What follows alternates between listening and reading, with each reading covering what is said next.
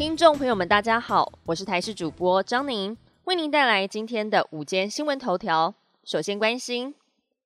台风海葵略微增强，气象局预估它的强度在未来还会持续的提升，暴风圈也会再扩大。预估中午前后将发布陆上台风警报。根据气象局资料显示，海葵目前中心位置在鹅銮比东方大约五百七十公里的海面上，以每小时十六公里速度向西移动。暴风圈正在逐渐接近台湾东半部海面，气象局持续发布海上台风警报，并提醒暴风圈大约在明天早上接触陆地，也不排除路径会再往南收，登陆地点可能落在恒春半岛，甚至掠过台湾本岛。不过一切都还要再观察。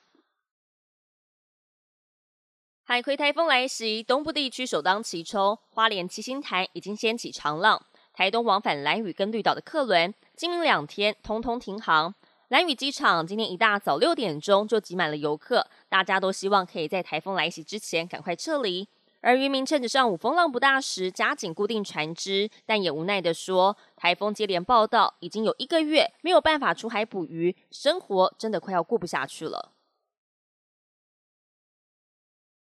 穿脱相当方便的胶鞋，却引发了急性蜂窝性组织炎。有妈妈在网络上分享，带着小朋友到游乐园玩。当中三岁半的儿子穿了一整天的胶鞋，结果当天晚上脚后跟出现摩擦的痕迹，不久之后就开始发烧。经过医师诊断是弥漫性发炎，也就是急性蜂窝性组织炎。而妈妈也特别提醒，要注意小朋友穿的胶鞋，要是太过合脚或是太紧，就千万不要再穿了。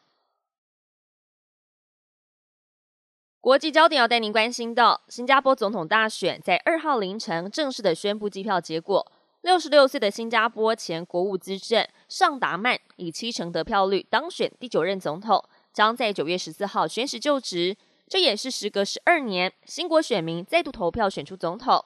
新加坡总理李显龙也致电恭贺，向尚达曼保证政府将跟他全力合作。而新加坡从一九九三年推行总统民选制度到现在，有三届都是由唯一一位合格候选人直接当选，包含二零一七年当选的现任总统哈利玛。由选民透过投票选出的总统，已经是二零一一年的事情了。九月一号是日本关东大地震满一百周年的日子，当年规模七点九地震为关东地区带来毁灭性灾难，死亡和失踪人数都超过了十万人。现年一百零六岁的老奶奶回忆起当时的状况，她说：“当时摇晃非常的剧烈，好像坐荡秋千一样。”而东京首都圈也汲取惨痛的教训，举行大型的防灾训练，就怕大型地震再次来袭。本节新闻由台视新闻制作，感谢您的收听。更多新闻内容，请持续锁定台视新闻与台视 YouTube 频道。